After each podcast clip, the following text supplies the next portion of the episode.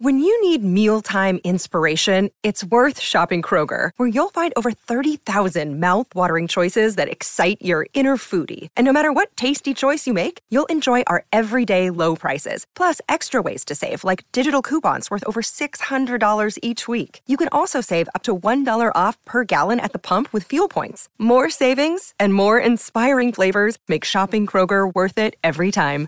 Kroger, fresh for everyone. Fuel restrictions apply. You're listening to a SKOR North podcast right now, and if you're a business owner, so are your customers. In fact, I could be talking about your business right now, telling the tens of thousands of loyal fans about you and sending them to your business. Find out how you can partner with your favorite SKOR North podcast. Visit skornorth.com now and enter keyword partner. Fill out the form, and we'll get in touch with you quickly. Once Phil, Judd, Declan, or others start talking about your company, you'll be amazed at how many fans start showing up. So visit skornorth.com now and enter keyword partner partner. No more vacation. You know what? We need you here. You're too critical. Coming I from you, appreciate that. Kenny, See you a guy, later, a guy who knows the parameters of vacation very well. I, Yeah, what is it? Mr. Six Two weeks Week over Is here. it six weeks now for the year? Is it Just you eight just go on weeks? vacation, Judd. Uh, we won't miss you, Mackey. You stay put. I'm going to take off then. I'll see you guys later. Bye bye. It's a Kenny, Friday. I'm, I'm going to give birth to a cheesesteak sandwich later today if you'd like to watch. oh no, Going to throw that out there. no, no thanks. They might actually put me in the. You sure state- you want 'em around? They might put me in the State Fair birthing center. You sure this was, was a good idea, Kenny? I think I better rethink this. Okay, thanks. Bye. Ding, ding. to left field. Benintendi over, Oh, won't my get there, and Garver delivers. Dozier will score, and Garver gets the first Twins extra base hit to put them in front. Got him! Yes. Wow! Nice. Came back from 3 0 to strike out Bradley. I don't have any hair. I don't know what to say about the ninth. Other than that, um, it would have been a good game to just come up here and have someone tell me what happened. But, um, you know, it's kind of been his mo. You know, he's going to deal with some base runners and find his way out of it. And I'm glad he found found a way to do it tonight, especially after three and oh. zero. Dude, the arrow. I love the arrow after that. Bases loaded. Oh, he tying run on third. 3 and 0 count. You got to pump three pitches in the strike zone. Closed zone. his eyes. Last two said I closed my eyes and threw the ball.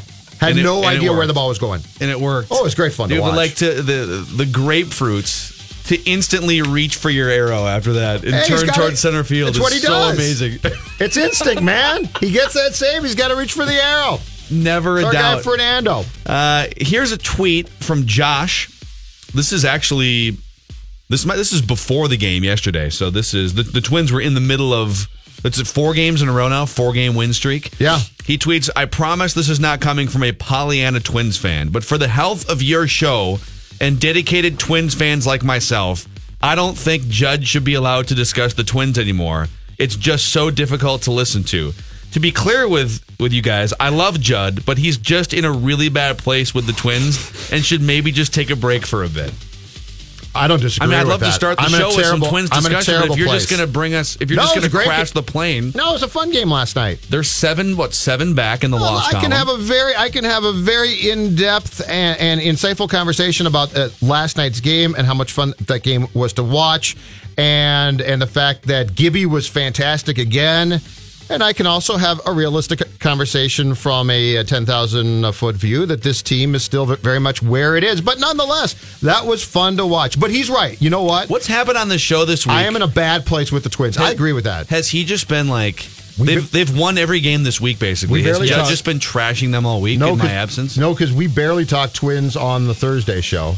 I think you asked a question about them in questions, and that was the only conversation. I asked two about them yesterday. Mm-hmm. You know, after the sweep of Toronto, let's say things go well in Boston. You know, I, the question is basically when will you admit that it's happening? And Judd, you know, well, it's never going to be happening, so give up on it. And yeah, he was very negative every time I brought up Twins, even pre-show. Ah, blah blah blah. We can't do that. I hate this stupid ball club. We got to talk Vikings because at least there's hope. Yeah, I, Josh puts it very well. It's a bad place. The relationship is soured completely. I think it's safe to say Kyle Gibson. It's been it's been a year now for Kyle Gibson, and that dude goes out in the eighth inning. He was already at 100 pitches, and he's just shoving against these lineups now. And I think I think if we're looking for things that are obviously positive, Kyle Gibson it's no longer a fluke. He's he's a different guy. He's missing bats. He's doing it against that lineup, like Mookie Betts in the middle of the lineup. He was great last night. Um, 120 pitches, which is remarkable now. yeah, It's it, it's a damn shame that Jack or Bert didn't work last night because they would have been very very excited as they Standing talked O in- as in they the talked to their buddy Bremer about the fact that a, that a starting pitcher was allowed to throw 120 pitches. Except then they would have said, "Why isn't he coming out for the ninth? You know, you're probably right. You're probably Go right. Finish what you started. Kyle." Yeah, exactly. But with all with all of that said, Kyle Gibson is on the record with this narrative. Uh, Fernando Rodney last night, Brian Dozier for like two years. This "don't give up on us" front office narrative, and that's where the Twins are at right now. Four games in a row. They've so they've they've gotten back into it again, sort of. If you want to stretch after the uh, the sweep against the the uh, the Royals, where do you stand on this this narrative that I love hearing it from the players? Like I want the players to always think, yes, we are a machine and we're going to push forward and we are going to we are the best team in the division and we're like I want the players to to always think that. But I don't think the front office can get sucked into that here. What five days before the trade deadline? No way. I think you can They say, "Yep, shouldn't. this team is playing the way that it probably should have several Yes. months ago." Yep. But they also had a hundred games to put themselves in position to be buyers, and so I'm not going to fault the front office. Sorry, Kyle Gibson, Fernando Rodney, Brian Dozier. I'm not going to fault the front office for trading away all of you guys Right. when you had a hundred games to set yourself up in the American League. And I, I think so fr- from day one that they brought in Falvey to run the show, we basically, I think, both agreed that it, it was going to take some time to see how they move and what they do. And so, so you could make assumptions about what their plan was going to be, but you didn't know for sure. I think the fact that they made uh, two probably significant subtractions at the deadline last year with what I thought was a lot more of a hopeful and better ball club uh, is is is telling for what they're going to do this time. I think they are going to be. I don't think that these guys are going to be controlled one bit by the by the uh, sweep of the Blue Jays and now the win against Boston on Thursday. All of that being said, the one thing that I'm very very curious about is. They are going to get calls on Gibson now. There's no question, and they're probably going to get some calls that are very interesting, and they might get some some offers that are attractive. That's the guy I'm curious about because I don't know on on that that one. I mean, this does appear to be him, and I am shocked by it. A year ago, I said, just forget about it. Um, But so it, but it shouldn't be. This is the thing. Like I'm not ripping you. It shouldn't be that shocking that one of the best college pitchers in the country, who was a first top half of the first round draft pick, who threw mid 90s with movement. Yep. And is like six foot. But we six. agreed Like, a year ago. We both agreed though because he'd walk around and he, and he would and his head would be hung, and it was like, what are you doing? It was a, it And was a decade of being beaten down. op- exactly. But I think Dozier's gone. I think uh, Zach Duke is probably gone. Rodney might be gone. Rodney's If- gone, If, right, yeah. If they can get a bag of potatoes for Lance Lynn, I think he's gone. He is a bag of potatoes. The yes, he is. The one guy that I'm curious about is: Do they say that, that what they're seeing from Gibson now makes him worthy of keeping and extending contract wise, or do they get a team that calls up and says, "We'll give you two really good prospects"? And that's the one I don't know about. Well, here, here's the good news. They actually have a lot of leverage on Kyle Gibson. They don't really have a lot of leverage on the guys who who are expiring in two months from now, because now you have to make a decision. Okay, Brian Dozier, do we take any prospect here for for rent a Dozier, Right. or do we risk getting to the end of the year and Nick Gordon should be the second baseman going forward because Dozier's 30, 31. Do you risk offering him the $17 million qualifying offer to get a first round pick? I mean, you don't really have a lot of leverage here with Dozier. With Gibson, I think you do because you could take him into next year, final year of his contract, which is very team friendly. It's it's going to be third year of arbitration, and I forget what he makes this year, like five and a half or something. So he might make, let's say, seven point five or eight million dollars next year. Mm-hmm. Which for a guy who's been pitching as well as he has, that's a fifteen to twenty million dollar open market arm. Absolutely. Although I, I would have said that before this last offseason. I would have said Lance Lynn was like a $15 million arm too. But the point is, you could take Kyle Gibson into next year and ride the wave if you thought you were going to contend in the division. Trade him at the deadline. He's still going to have value as a rented pitcher if he's a number three starter, maybe even a playoff rotation starter. So the only way I would trade Gibson is if you either packaged him with Dozier or Escobar or on his own were able to get something amazing. If you were to get someone's number two overall prospect, some pitching desperate team. Um, but I think the lack of buzz surrounding him and the fact that it's possible the trade market is dried up with a lot of these teams. I mean, the Cubs just traded are for Hamels, traded. right? That's correct. Yeah, And half the, got traded. The American League only has five or six teams looking to pull the trigger, period. And a lot of them already have done that. Like Yep. the Indians aren't going to trade for Kyle Gibson, I don't think. How about the Brewers? The Brewers would be an obvious The Brewers landing spot. intrigue me because the, the Brewers the, the Brewers got uh, Soria from the White Sox yesterday, but they still need starting pitching. And it, this goes back to the conversation that we had last week, which is if you go to the Brewers and you say, "All right, Gibson and Dozier," Mm-hmm. and Dozier is going to be gone probably, but he he can help you for the stretch run, and Gibson you can keep. Now you're talking about, I think, getting two really good prospects, at least two really good prospects. But, that, but then the other side to this is if you feel like so you've you're kind of hovering around 500 ish, let's say this season. You're gonna maybe you'll finish a couple games below 500, but you think Buxton and Sano are going to give you something next year. That you're gonna you're gonna have a team that can compete for a playoff spot next year. Kyle Gibson would be a really valuable piece I- to that that's rotation. part of the dilemma. right? Exactly right. So I, w- That's the conundrum. I would not just give him away Oh, at no, no, all. no. No way. It would have to be. It would have to be two things that you thought were going to not like low right. A prospects. It would have to be guys that you thought were going to be ready to roll maybe next year for you. recklessly speculating. Let's say you keep Gibson, and you're always looking to add pitching, correct? Reckless speculation. Let's say you're going to keep him, and let's say you're going to let's say you're going to so you're going to you're going to ship off the guys who are probably going to leave, but that's not that's not going to hurt your club for the long term, and you're always trying to accumulate pitching. Tampa Bay is making moves right and left. Chris Archer is being talked about again. Do you go back to the Rays and say Miguel Sano's lost 20 pounds? He's playing pretty well at Rochester. We're going to come to you with a package for Chris Archer. Let's discuss that in long form here. Let's let's break a minute early here. It was completely reckless on my part, by the way. no, it's not that reckless. I mean, it's we We've done it before. Speculation. I mean, we had this conversation. La- actually, I know. The part of this talker is how much different is that conversation now? Because I, I would argue that Chris Archer's value has come down just because uh, it's another year off the contract. He hasn't. He's been good this season. He's not he hasn't been been, lights out this season. He season. has not been. That's correct. Uh, the guy that was being bandied about in the spring training portion was Max Kepler. Yes. He's been bad this year. Yep. Miguel Sano's name was bandied about. He's been non-existent. Yes. So all the pieces that were And- rumored are all And and my question is based around this. I very much believe that this team can contend in a big way to be very good in 2019. Let's let's dive into that. Let's eh, also uh, we're gonna make our official Mr. Mankato picks today. I think Royce would prefer, according to his Twitter account that I've been reading this week, to call it the Egan Everyman. Yeah, that's his deal. that feels a little try hard. He's got his own deal. We've got ours. Is he doing an Egan Everyman? Let's just say he. He do we uh, have a competing gas station across the street? I it believe there was a threat to go there, okay? even going as far as asking what our rules were.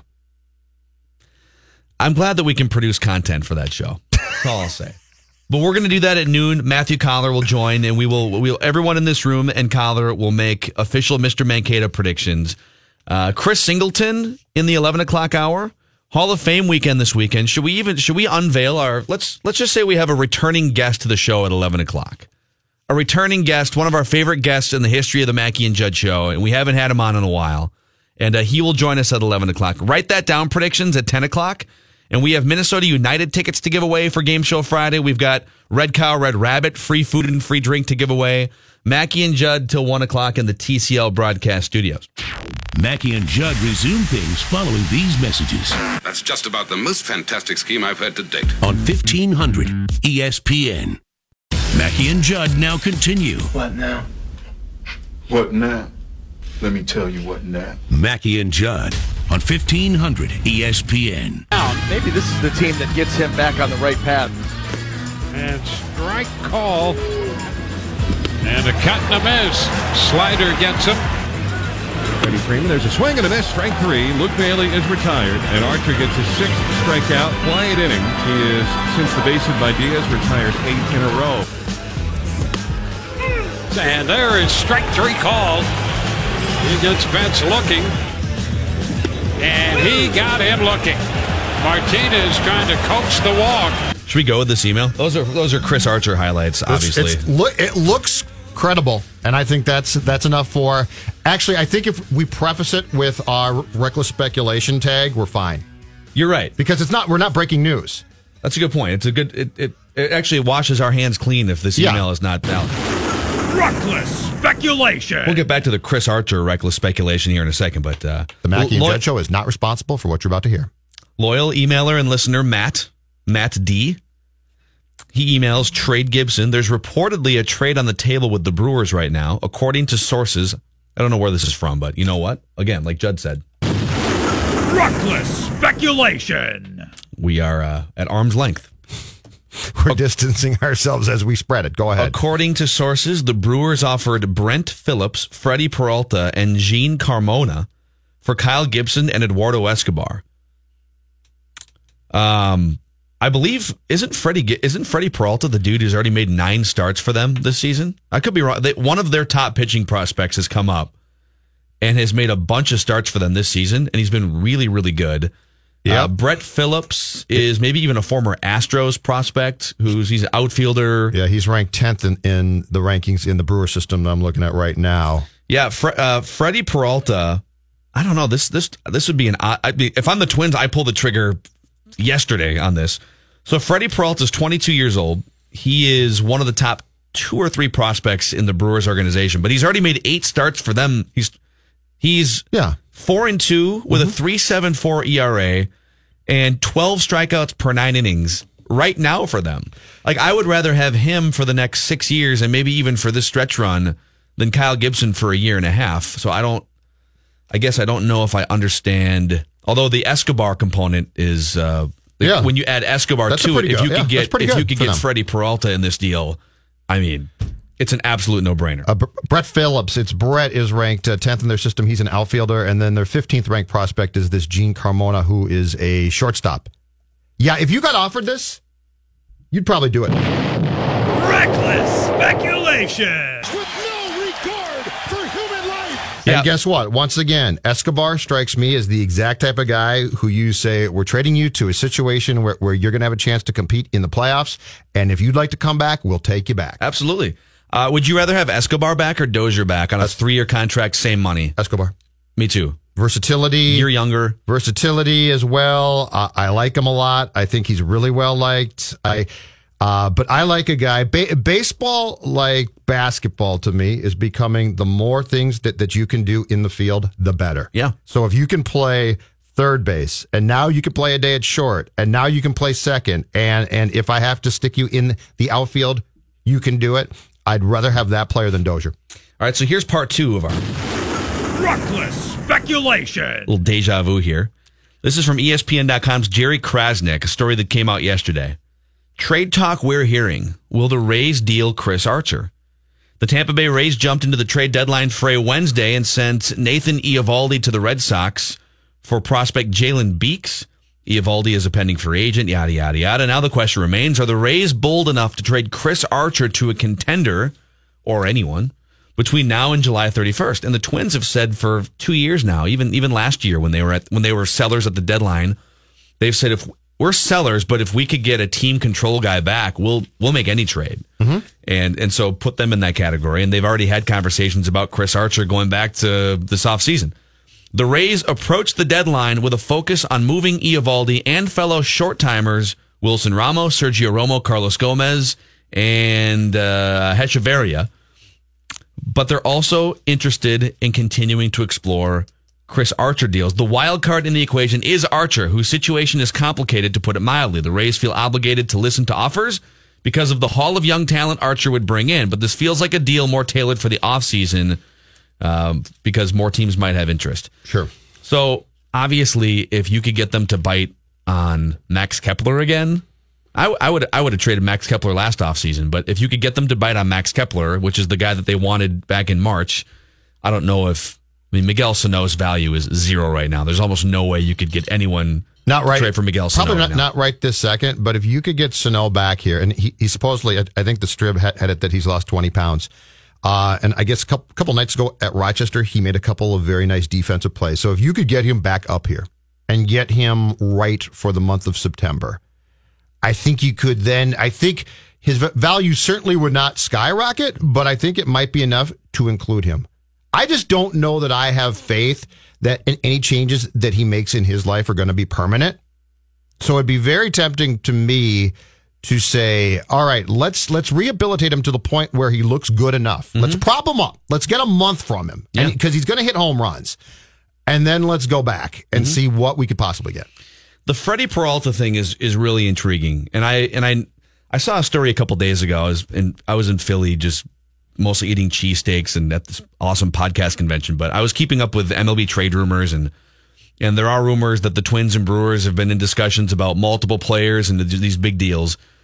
If you could, so forget about Archer for a second. I would take Archer.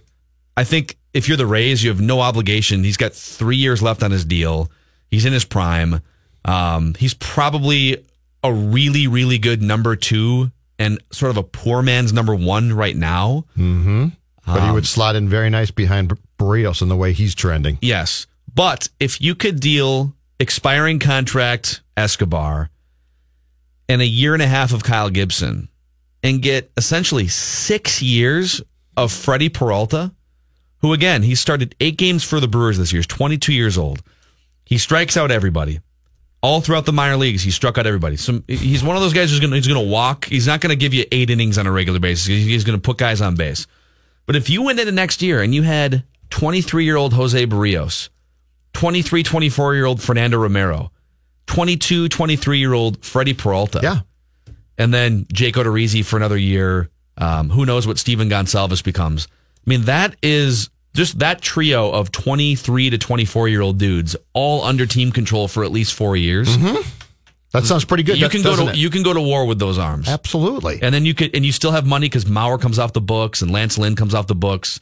Uh, Logan Morrison probably comes out the books. You could add some sort of veteran starter to that And group look- too. Then that's a legit starting rotation. Look, if I distance myself right now from how I feel about the 2018 Twins, because it's become complicated and I can't stand them for the most part, but if I distance myself from that, and you know what? They get hot and play well. This, it's going to be fun. And that's fine. That's great. But if you look at what this organization can do, and if you get Sano and Buxton, or at least one back in 2019, and and you start and you make a trade and you trade Gibson and you get a kid like this, and now now your pitching looks pretty damn good. There is no reason why in 2019 you can't come back. And I'm not saying contend and be a nice club. I'm saying win the division and make a mm-hmm. playoff run. Like I don't look at this team right now. If this team, if this team fumbles and stumbles and gets it all turned around, and Cleveland, which is a really weird team that I don't get, but if Cleveland completely comes apart and and the Twins somehow by an act of God make the playoffs, they might get a break here or there, but but probably not. But if this team makes the right moves right now, we're not talking about 2022. We're not talking about 2021. Uh, we're talking about a team that can come back next year and with a couple of things tweaked and turned around, mm-hmm. win that division and and and make a playoff run. Yeah. I agree. I, I mean, it's not that difficult, I don't think. On the flip side, I do think about if if if what we expected to happen, which is a playoff run and compete with the Indians this year, if if that had been the path they were on for these first hundred games, I do wonder what this activity would look like. I mean, what would what if it was flipped around and they were seven games above 500 and they were right there neck and neck with the Indians? I think they'd be buyers. I'm, they would for sure be buyers, and I'm wondering like what conversation we'd be having. I'm, I'm wondering would they be trading Fernando Romero for? Would they have been in on Manny Machado? Would they would they have been the team that traded for those two They'd be the Padres right relievers? Right. They pro- they probably they would probably be doing. Yeah. I I don't think that they would ever mortgage enough future to go get a Machado type of player. Mm-hmm. But I think what Milwaukee's doing right now, if the Twins were actually very competitive, is exactly what they'd be doing. Can I give the Brewers credit too here? I don't know if I've ever done this. Like the I don't think about the Brewers ever, and the Brewers are ne- like I don't think the Brewers are going to win the World Series, and and they're kind of this middling franchise. They'll pop up and make a playoff appearance once every few years, and whatever. Right? They're just kind of this meh franchise. Yeah. They they they rarely, if ever, put together. I mean, when they had Robin Yount and Paul Molitor, they were they were relevant. There were fewer playoff spots, but they're they're not going to give you the six or seven straight years of playoffs and top end. They pop up. But what they do when they do pop up, and this is what the Twins really haven't done ever, when they're in a position and they're neck and neck for a division, and they and they might be able to add a piece or two and go for it. They always do, right? Mm-hmm. CC Sabathia. I was going to say that's the big one. They traded that cost them a lot. well, kind of like the, the the centerpiece in that trade, I believe, was Matt LaPorta. If you remember him, he was that. Yeah. he went to college at Florida, and Matt LaPorta was the top hitting prospect in all of baseball. and he was a brewer. He was in their farm system. He was double A or triple A, and he was, and, and you thought this is going to be a 10 year masher. And he did nothing in the major leagues. But at the time, it was like, this is our prize prospect. Bleep it. Let's trade him and two or three others for like two months of CC Sabathia. They went and got they Greinke got beat. from Kansas City. Yep, fact, was I, I think one. they traded uh, Cain to Kansas City, who's now back there in that trade. Lorenzo Cain. Yeah. And it, I believe, was it Lorenzo Cain? Um, Alcides Escobar was a Brewers prospect. And that was it, yeah. And maybe even Jake Odorizzi might have bounced around in there. But yeah, it was, I a- think, it was a I haul. think that's correct. And in both cases, I don't even know if they made it to the NLCS. They certainly didn't make it to the World Series. But so you could look back and say, "Oh man, they gave up they gave up future pieces that could have sustained their success for a win now moment." Mm-hmm. And it failed because they didn't win the World Series. But you know what? For those fan bases, like the, once every five or ten years, when the Brewers are relevant, they come out and they say, "Bleep it, Yeah, they go for it. let's do this." And there was there was a time in 2003, 2006, 2010 where the tw- 2010 the Twins could have landed Cliff Lee. Uh, we don't want to put Aaron Hicks on the table. Which you then did after the fact. Yeah. Um, they could have landed, was it Alfonso Soriano in 2006? Ah, we don't want to put Matt Garza on the table. I don't know about whatever the, the next guy was. Right. So I, I tip, Well, I I tip my cap to the Brewers for making aggressive moves and always being in these conversations. Part of the difference in what you're saying was, was this, though. The Twins became, and rightfully so, the Twins became convinced uh, with with the team that that made the playoffs for the first first time in 2002 that they were going to be competitive for a long time, and so they thought to themselves, "We're- "We're not going to mortgage the future of our competitive teams for this," which might have been a tactical mistake, where the Brewers literally just pop up, like they'll just be good. And they'll say, okay, we'll make two trades. Yeah. And then they'll be, and then ne- next year they'll be third or 4th Mm-hmm. And then in five years from now, they'll pop up again. But yeah, it would have been, it would have really been nice if the Twins had just once said, let's just go for it. We're really good. Yeah. Let's just try and win this damn thing. Yeah, and you know, and, and by not doing that, did they win more divisions and stay relevant longer? Maybe. I don't know. Uh, Matt LaPorta, by the way, I got his numbers here. What was that? Tra- I'll find that trade. So he, oh, he, here was the trade. You want the trade? Yeah. What was that trade? It was on July seventh, two thousand eight. So he was, uh, yeah, he was the seventh overall pick in the two thousand seven draft. He was traded with. Actually, it was it was just him and a couple others for CC Sabathia. Okay. Oh, oh, okay. And the Brewers also sent Michael Brantley. So they traded Michael Brantley and Matt LaPorta. And Michael Brantley has, is if he, if not for injuries, has been this awesome player uh, for for two months of CC Sabathia. So at the time of that trade, e- easy in retrospect to say, oh, like of course you'd trade Matt LaPorta. But at the time of that trade, I think he had 24 home runs in like 100 games, drove in 90 at the time. The year before that, it was 18 bombs in 60 games. He was this crazy masher.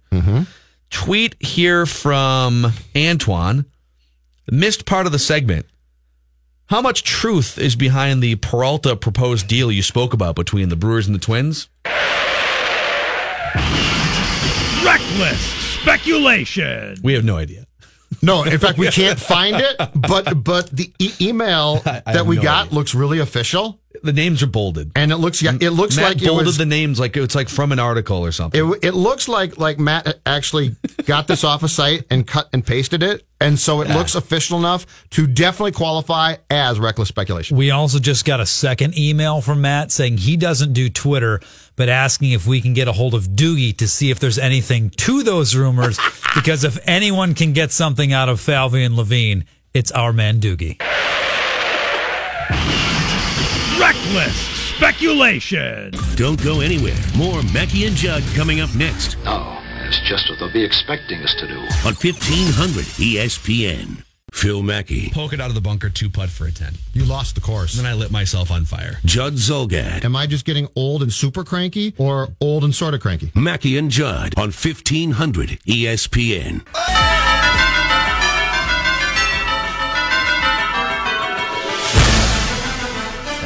Yes. Meat potatoes is back. Maybe I played the wrong theme song because I've got the Mr. Mankato odds here. You just emailed them to me. Well, then you definitely played the wrong theme song. Fire up the right theme song. We can fix it. Hold on. Dave's got it. Oh, he is. Interesting. Mr. Mankato. I'm a little disappointed to hear that. And maybe you know Chris Long was on vacation, so maybe maybe he was a little bit uh, you know mentally spaced out. That you had to erase a second round draft pick from the Mr. Mankato odds report. We've Yeah. been doing this for five seasons now. O'Neill was on this uh, sheet originally. The, the rules are very Let- clearly stated. let me- Third round pick or later. Let me defend- It's in the song, people.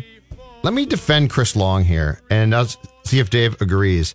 I don't think it was Chris. I think Chris Long was sent the names and some of the descriptions by Coller. Oh wow! I'm going to point the finger at Coller. I think Coller put O'Neill on this list, and Long just just gave him odds. And of course, the the thing about Long year after year in doing this, he's always sleep deprived. Yeah. Like he's doing it at like three, so he just gives you odds. So I'm going to blame Matthew Coller for for mistakenly putting a second round pick on something that is clearly a third round pick later. I think there's finger pointing to be going both ways. I mean, there's checks and balances. Certainly, if Coller put him on, Long, you probably got to know. But yeah, I mean, if Coller certainly put him on the list, I'd say it's sixty percent his fault, forty maybe to Chris Long. Yeah. so we should have like odds for whose fault it was on Yeah. top of the odds for Mr. Mankato. As long as it's not my fault, I'm fine with it, mm-hmm. and I had no part in this. No, it definitely wasn't your fault. Thank The- you. These are just the early lines too, right? I mean, is there, can there be movement in the line between now and noon? I oh. think- I've, I've seen some heavy, heavy movement here. I think things can move, but yeah, noon will be the time when we got to lock it in. Okay. So I'm just gonna. Can we fire up some NFL Films music here because I for, Can we fire up NFL? Yeah, that was that's the guy who hasn't been here for a few days. it's a rhetorical question. no, we can't do that. We stopped doing that. We're very serious now. We no Corporate longer edict. recklessly speculate and or fire up NFL films music. I'm just gonna fly through these because this is the first time I've seen the odds report, and I'm sure people, not everyone uh, has heard these yet. So, number one, odds-on favorite. Actually, there are two odds-on favorites. It looks like who are who are tied at three to one. Yep. You've got one on offense, one on defense. Cornerback Holton Hill, ranked as ESPN's number one undrafted free agent. Hill will have a shot to make the team. The former Texas defensive back is known as a top notch tackler and playmaker who could shine so long as his off the field issues aren't a problem. Mm-hmm. He didn't get arrested before uh, before reporting, right? No, he just smoked some dope. Okay. But that was that was a while yeah, ago, but that's right? fine too. Okay. Yeah, I have no problem with smoking dope. That's Uh, fine. so he's uh, three to one odds, also three to one, and people are calling him Adam Thielen 2.0 going into the Mr. Mankato competition. Which I don't know. I feel like that's a recipe for a bust right there. That takes him I off You got to be list. careful with that. The next Michael Jordan, like no.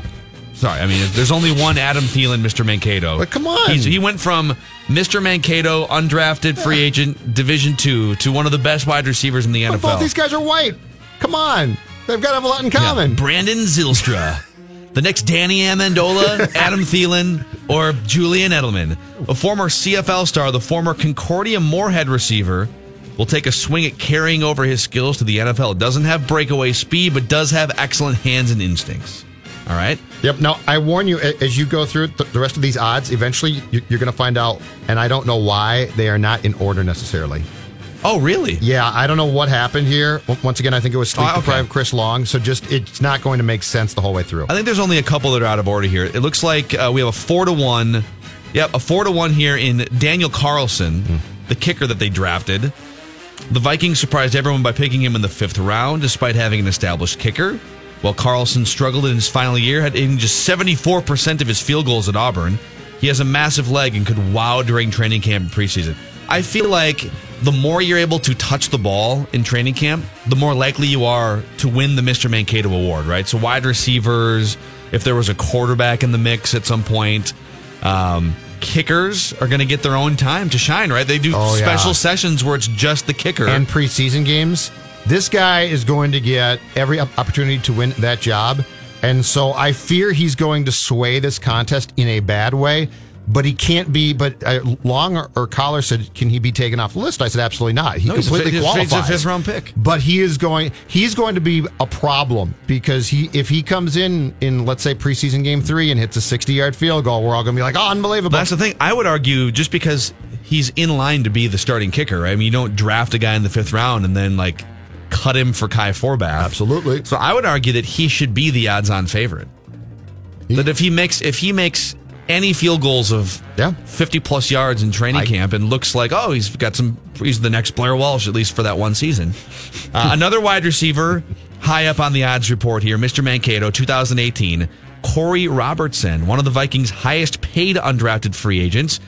He gained 1,100 yards last year with 12 touchdowns for Southern Miss and possesses excellent strength and unique ability to break tackles and make plays after the catch. What about his catch radius? Do we know anything about his catch radius? Not yet. We'll find out soon. Uh, in open competition at depth wide receiver opens the door for Robertson to shine. And again, if you're a wide receiver like Zylstra or Robertson, and you get to play the entire second half of preseason games, garbage time counts, you score a touchdown in the fourth quarter, Mr. Mankato points. Here's the problem, though. There, there's too many of these guys competing for jobs, and so g- good luck picking one. The, Yeah, the, they might the receiver out. the receiver competition. If you ride one, there's a very good chance you're going to be wrong. Yeah. Um, here's another one here. We have a couple ten to ones. No, let me let me get to the other six to one first here. It's a tight end.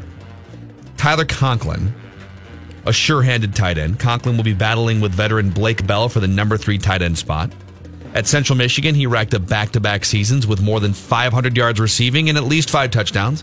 The Vikings' fifth-round pick should see plenty of preseason action.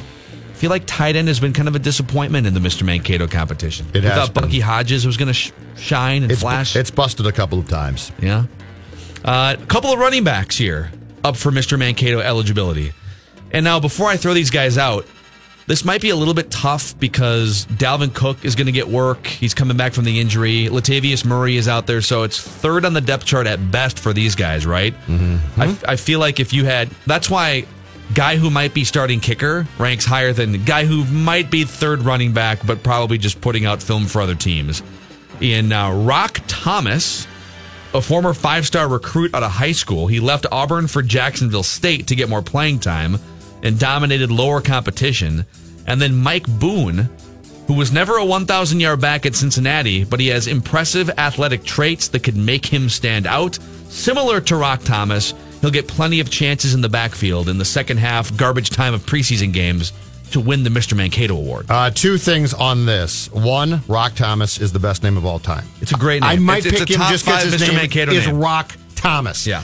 Uh, the second thing that I can't decide is are Murray and Cook going to play much in in the exhibition games, or are they sort of going to be held back a, a little bit? Because because if Cook makes progress in practice and things like that, I don't know how much they're going to, to necessarily incorporate him into the actual preseason mm-hmm. games. So Brown and Rock might actually get a decent chance. But the problem then goes back to what I talked about at receiver, which is this: which one do you take? I would take Rock just based on the name alone.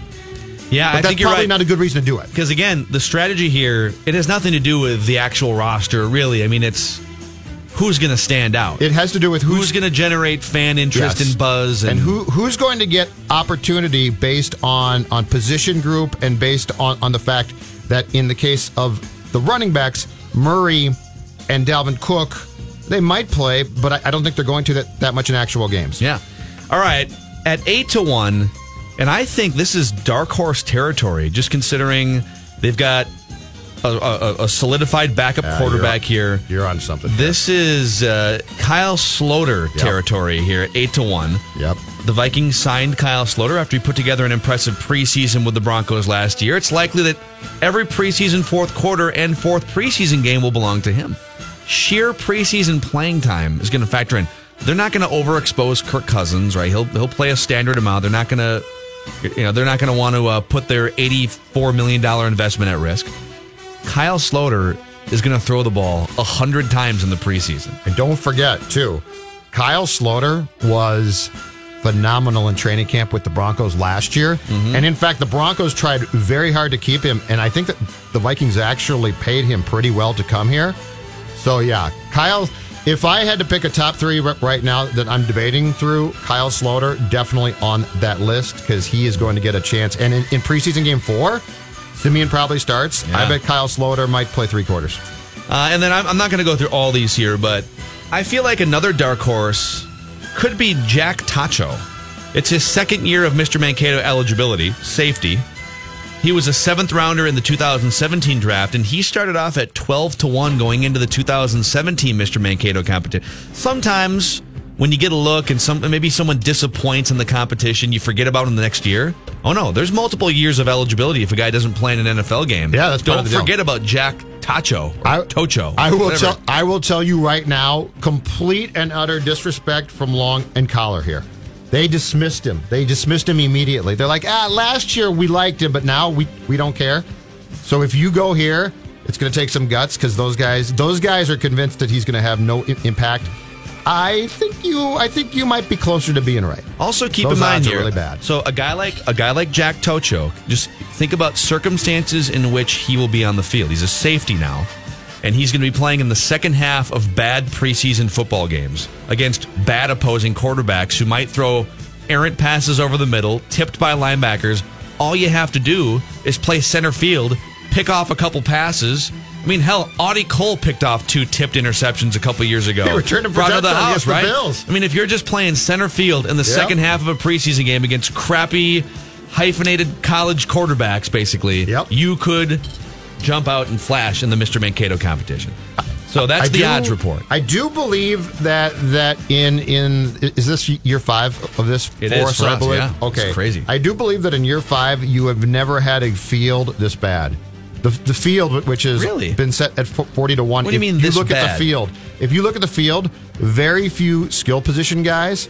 So I'm, I'm sorry, the field, meaning the remainder of the Oh, contestants, okay. not just the entire thing. Oh, no, the, the field, is forty. itself. The field is forty to one. Yes, by the way, the- the, the guys that, that basically weren't mentioned. And there. if you examine the field, it's very few skill position guys. And so there, there have been times where the field has been tempting. I think Long last year might have taken the entire field. Uh, this year it is uh, very weak. They do have a fourth quarterback on the roster. This uh, Peter is it Pujals? Pujols. Pujols, I believe is what we're going with.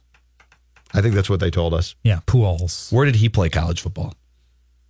Um, he played. Yeah. Oh, he was uh, he was Yeah. good. Let me see here. Let- I've got Really the, good. I've got the got entire the roster. I've got the roster right here. I've got the breakdown.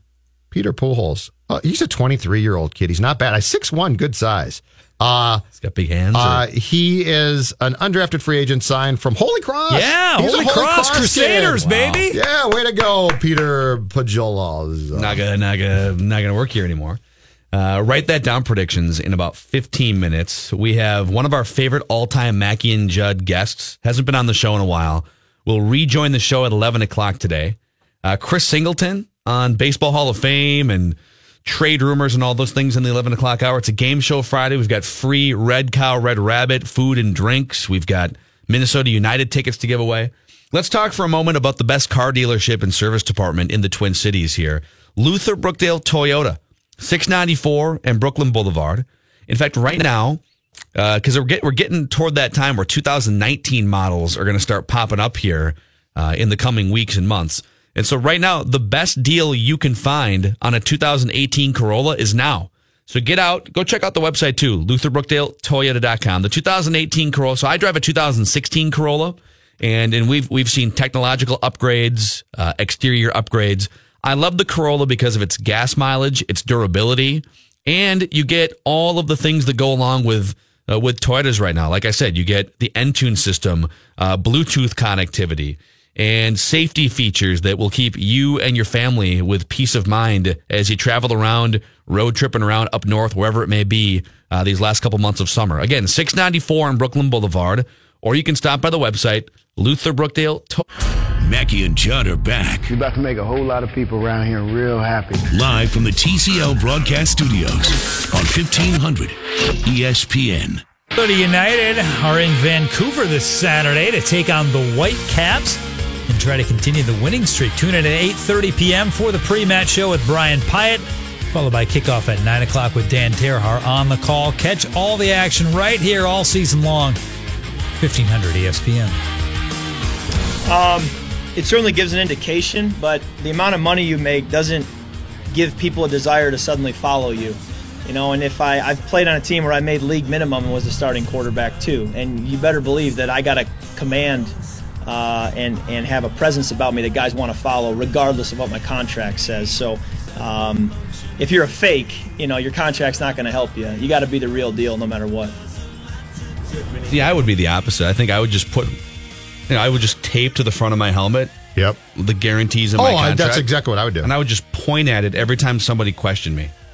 See that? That's I would walk that's in a lot of to the locker right there. room. I would walk in. I would walk in and say, "84 million guaranteed, boys. Guess who's in charge here? This guy. It ain't you. Who's got two thumbs and 84 million guaranteed and is now in charge? It ain't you. This guy right here. It ain't you." So, Stefon Diggs, great leaders. Adam, I like you guys, and I'm going to make you stars.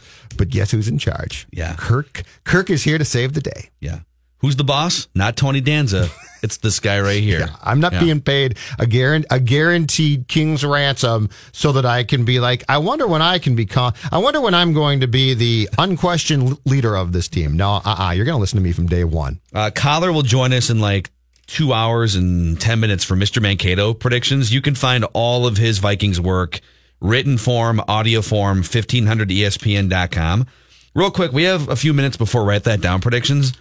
I've been traveling this week. Was at a fun podcast convention. I ran into uh, Ross Tucker from, he does NFL Yeah, games. he joined us the uh, Radio Super Row. Bowl. Yep. Radio Row. He's great. Yeah. In fact, it- the most Philadelphia thing that's ever happened is me standing in the elevator with a cheesesteak in one hand, and Ross Tucker gets on the elevator. He's from just outside Philadelphia.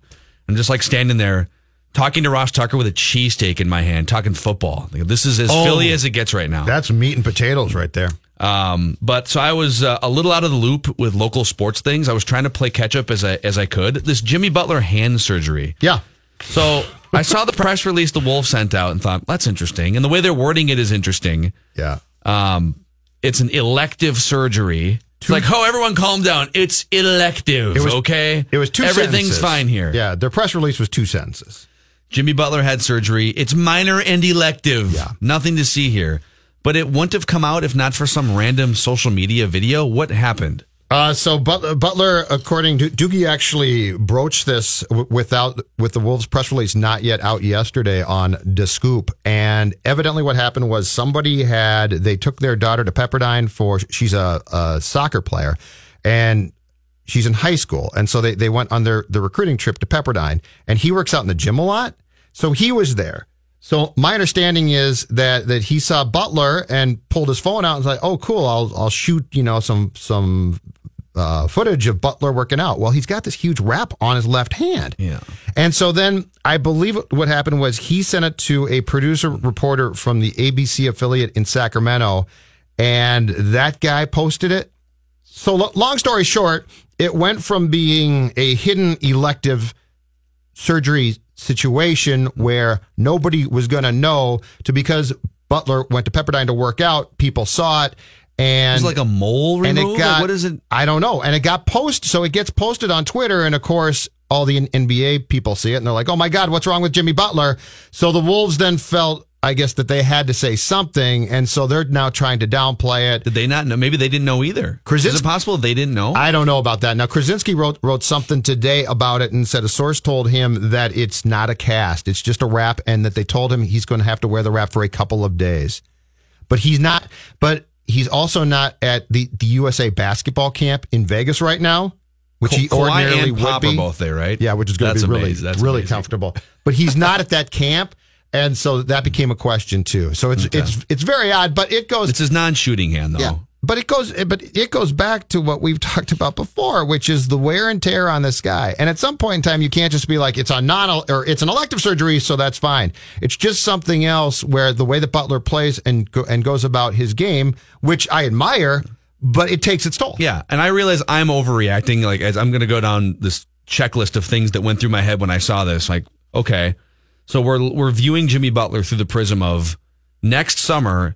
Is he a guy? If things go well for the Wolves this season, like whatever that means, is he a guy that you're going to want to give a max max contract to? Right. Like, th- like that's the prism through which I'm thinking about Jimmy Butler. Is he a mm-hmm. guy that I want around? He's going to be 29 here in, a, in like a month. Mm-hmm. Is he the type of guy that I want around for five more years? Okay, well, he misses 15 to 30 games a year. It's not good. You'd like him to play. You like him to play more often and, and whatever. When he does play, he logs more minutes than almost any player in the NBA. And he's a Tom Thibodeau guy. And we've seen what happens to Tom Thibodeau guys who log minutes. It's, there's like three of them who were never the same after the age of 29, 30, which is around the age where Jimmy is. And you get the knee problems with the surgery, maybe came back and rushed it. Okay, and now he's got a wrap on his hand. Like it's just another thing on this list of reasons. I'm already questioning his durability.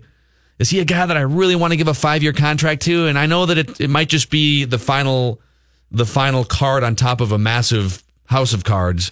I just don't like seeing him with another surgical procedure. I, if it was a mole or something, what is it though? Is Uh, it we don't like- know. Is it We have no idea. And and he did have a hand problem at the end of last year, according to Johnny K. They, they just didn't elaborate on what it was. And it is the shooting hand. It's not the non-shooting Oh, hand. it- okay, it was okay. on the right hand. His shooting hand. He didn't. You don't think he got a hook, do you? Just took the whole thing off. Just get a hook. he come, he comes back? He's like, guys, I'm just going to play defense. He'd be hell on defense. Yes. Trying to get around him? Left you hand know he layups likes and getting defense. stops more than he likes getting buckets. Okay, if Jimmy Butler had a hook on his right hand, would he be any different than Josh Okogie who can't shoot? Period. Like Josh Okogie's out there playing defense and just like getting to the rim, basically. Well, him and he Jimmy would- Butler would be the you same player. swat that thing, it just sticks to the hook too. You don't swat out of bounds, you get possession.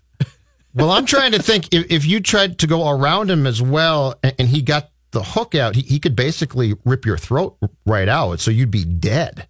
That's possible. So sure. if a player tried to go You get around kicked out of the game, but if they like- lost their best, if they lost LeBron because Like if LeBron says, I'm going to posterize you, and he's like, No, you're not. I'm, I'm going to rip your throat right out of your neck. literally like your your Adam's apple is stuck to my hook. Dude, do you want to pack?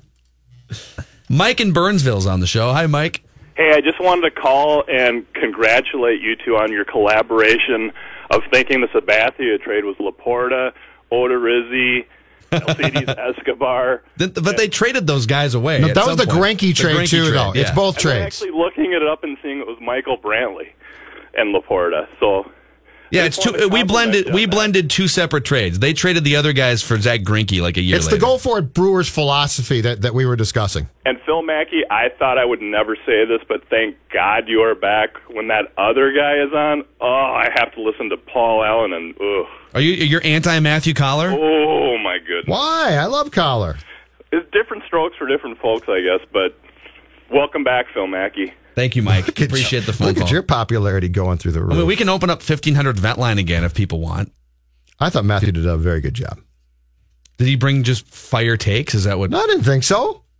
I mean, a few here and there, but that's to be expected. I appreciate that. He brought levity yesterday. Yeah. Reading from Judd's 2009 training camp. Yeah, it was great. It was fantastic. A lot of John David Booty. That was hilarious. I was going through some of those. I saw him. Although Phil can't those. laugh too much because he he was in that same boat. Yeah, around well, the same time. What I would do, and as as instructed by my former employer, was instead of just live tweeting everything, log everything, and then post a blog that people can click. oh, on. we would go back and collect our Make best tweets valuable. and blog those. I'm sure you would. Oh yeah, we were Vikings. Dot Dot com. We were full service. Uh, here's the trade. We were right. It was just two different trades. Yeah. 2010, Zack Greinke to the Brewers for Lorenzo Cain, Alcides Escobar, and Jake Odorizzi. And Jeremy Jeffress. Jeremy, Yeah. wait, Jeremy Jeffress, didn't he go back to the Brewers? I don't know. But that, we were right. Those three guys did go. So they traded in a three year span Matt LaPorta, Michael Brantley, Lorenzo Cain, Alcides Escobar, and Jake Odorizzi. All basically their top prospects for Zack Greinke Yeah. and CC Sabathia. Right, which and goes- then it didn't pay off, but Back to it what was fun for a minute. Which goes back to, to what we said, which is when provided the opportunity once like every five years or so, they actually go for it. Yeah. All right. An accountability session and write that down predictions when we come back. A uh, former favorite guest of our show making his triumphant return at 11 o'clock, and it's Game Show Friday. Don't go anywhere. More Mackey and Judd coming up next Gentlemen, to the medicine cabinet. on E 1500 ESPN.